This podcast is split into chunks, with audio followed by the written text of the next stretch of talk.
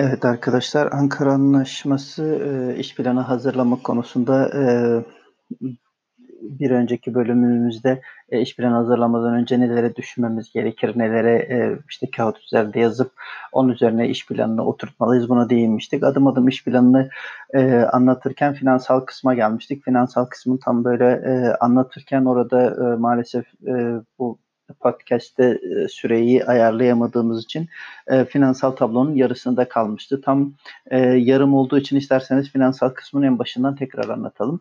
E, bu e, daha önceki bölümlerde hatırlarsanız bir e, yönetici özetinden bahsettik. Bütün iş planından birer paragrafla bahseden bir ya da iki sayfalık bir özet. E, burada mümkün olduğunca aşırıya kaçmayan, e, bu iş planını okuyana genel hatlarıyla iş planı, iş fikriniz, müşteriniz e, ve bu işin nasıl yapılacağı ile ilgili genel bilgileri veren bir değerlendirme sayfasıydı. İkinci kısımda kampaniden yani işletmenizden kuracağınız işletme nerede nasıl kuracaksınız, nasıl bir işletme olacak, hangi statüde olacak e, vesaire bunlara değindik. Bu işletmeniz için yapacağınız çalışmalar ne bileyim web sitesinden, logodan, e, kuracağınız iş yerinin büyüklüğünden, hangi özellikleri olması gerektiğinden, işte home office'te bunu nasıl organize edeceğinizden ya da bir sanal ofis kullanacaksanız nasıl olacağından vesaire bahsettik. E, üçüncü adımda services and products dedik. Yani e, müşterilerinizin sunacağınız ürünler ve hizmetler neler olacak? İşte sadece ürünler mi, sadece hizmetler mi, ürün hizmet karışık mı olacak? Bunlar neler olacak? E, detaylı bunlara değindik. E, daha sonra e, market analyze kısmında e, pazar araştırmasına değindik.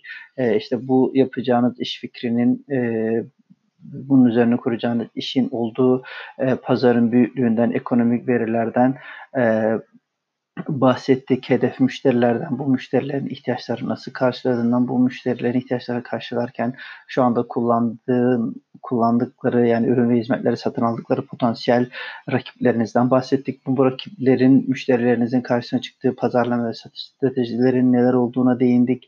Ee, bununla ilgili e, hedef müşteri ve potansiyel müşterileri nasıl daraltacağımızı, nasıl onlarla ilgili bir persona oluşturacağımızdan bahsettik.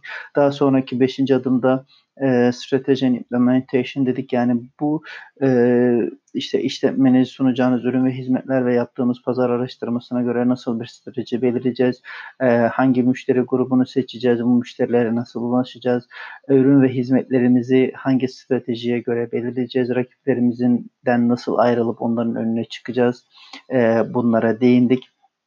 E, bu kısımda bir de e, belki değinmeyi unutmuşuzdur SWOT analizi yani e, güçlü, zayıf yönlerimiz, fırsatlar ve tehditler dediğimiz böyle dörtlü bir diyagramdan SWOT'tan e, SWOT'a da değiniyoruz. Burada işte bizim e, kendi girişimci olarak kendimizin kuracağımız işletmenin e, güçlü yönlerini, e, piyasada bizim yeni işletmemiz için ve oluşturduğumuz stratejiye göre ortaya çıkacak fırsatları, e, bizim işletmemiz için olan tehditleri işte burada işte rakiplerin rakiplerden e, belki işte teknolojilerin değişmesinden vesaire yeni olmamızdan e, çok fazla tanıtıma ihtiyacı olmamız vesaire gibi bu tarz sıkıntılara değiniyoruz.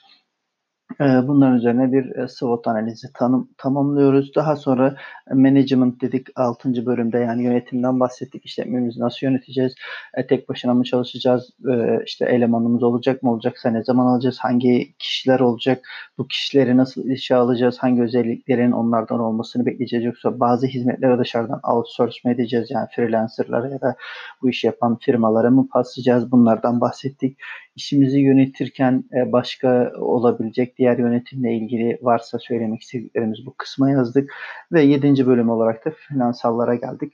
Finansalları yazarken e, en baştan bir kısmını iş planının diğer bölümlerinde değinmiş olsak da burada yeniden e, finansalları tablo olarak yazıyoruz. Önce startup expenses'ten bahsediyoruz. Yani biz işimizi kurarken hangi paraları harcayacağız? İşte bu e, işletmemizi kurmamız, işte resmi işlemler tutulacak bir ofis dükkan varsa bunu tutmak, işte avukat ücreti, muhasebe ücreti, işe başlamak e, bu süreçte yapılacak işte ne bileyim tadilat olabilir, e, ödenecek resmi ücretler olabilir, alınacak bir yazılım vesaire varsa onlar olabilir, işte ofis ekipmanları vesaire bunlar olabilir.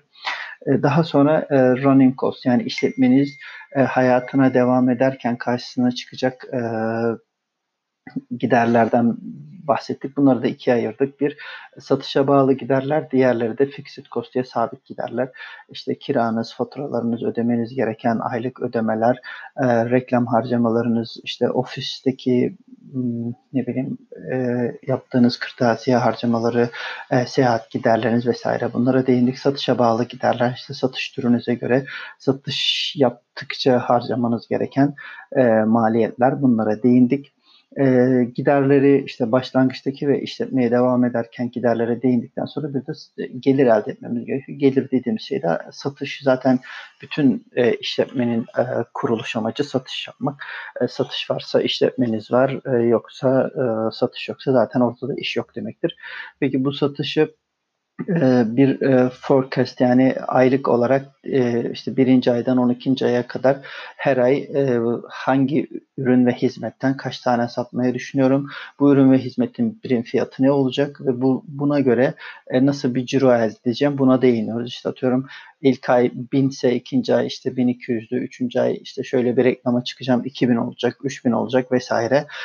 bu bir satış projeksiyonu belirliyoruz. 12 aylık e, ve mümkünse bu 12 ayın üzerine bir de ilk 3 yıllık ya da ilk 5 yıllık belirliyoruz satış projeksiyonumuzu. E, burada sadece rakam yani işte şu kadar satış değil. Bunun mümkün olduğunca detaylı işte ürün ve hizmetleri kalemlere ayırıp işte çok fazla kalem varsa gruplandırabilirsiniz ama birkaç tane ise yazıp işte e, A hizmeti, B hizmeti, C hizmeti işte ilk ayda A hizmetinden bir tane B hizmetini ilk iki ayda satamayabilirim. C hizmetinden iki tane bunların ortalama fiyatı şu olacak. Buna göre ilk ay cirom şu olacak. ikinci ayda şu olacak. Böyle detaylandırmaktan bahsediyorum. E, bunlara değindikten sonra e, break even yani e, ne diyoruz başa baş noktası analizi var burada işte satış gelirlerinizin e, sabit giderliği karşıladığı ayı hesaplamak. Bunun farklı formülizasyonları var. E, bunları internetten bulup böyle hangisi kafanıza yatarsa onu yapabilirsiniz. Ya da Türkçe e, formlardan okuyup ona göre Türkçe yapıp İngilizceye çevirebilirsiniz burasını. E, burası çok böyle hani olmazsa olmaz değil ama olursa güzel. Ee, onun dışında profit and loss dediğimiz e, kısım var yani kar zarar hesabı.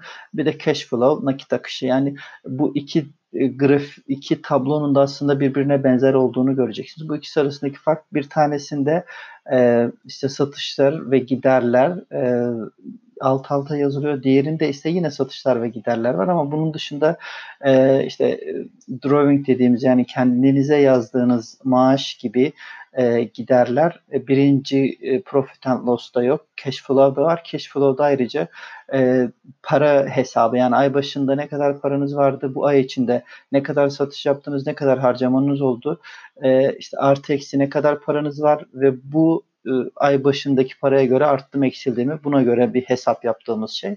Profit and Loss'ta kısaca e, satışlara değiniyoruz. Satışları e, yazıyoruz. İşte A servisinden, B ürününden, C servisinden neyse şu kadar satış her ay için ayrı ayrı yazıyoruz.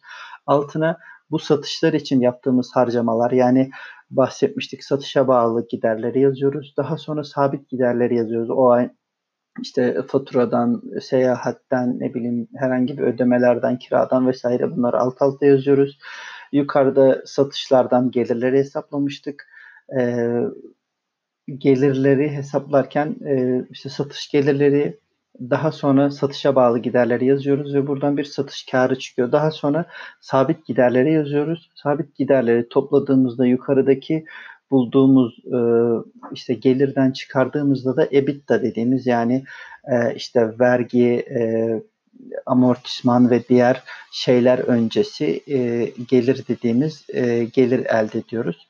Daha sonra eğer işte bir vergi hesabı yaparsanız bunu yazıyorsunuz ve bunun sonucunda e, elinizde kalan net profit de en alt satıra yazıyorsunuz. Bu şekilde profit and loss işte e, normal gelir kar olduysa normal yazıyorsunuz. Eğer zarar ettiyseniz başına ya da sonuna eksi yazarak bunun zarar olduğunu belirtiyorsunuz.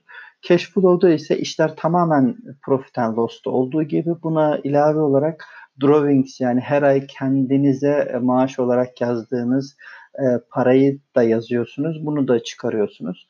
Ayrıca bunun en sonunda bir de ay başı kasa, ay sonu kasa diye e, paranın e, nakit akışının döngüsünü belirtiyoruz. İşte ilk başta diyelim cebinizde 5000 vardı.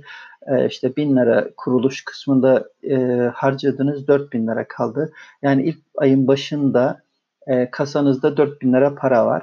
İşte ilk ay diyelim ki işte 1000 lira zarar ettiniz. Ay sonundan oldu 3000'e düştü. İki, ikinci ay işte diyelim e, 100 lira kâra geçtiniz. İkinci ayın sonunda kasanızda 3100 lira oldu gibi her ay ay başı ve ay sonu e, ne kadar o ay işte artı eksi kar zarar durumunuz ne yani ne kadar elinizde para geçti ya da ne kadar zarar ettiniz ve bir önceki aydan kalan parayın üzerine bunu ekleyerek son durum ne? Bunu belirttiğimiz kısma da cash flow diyoruz.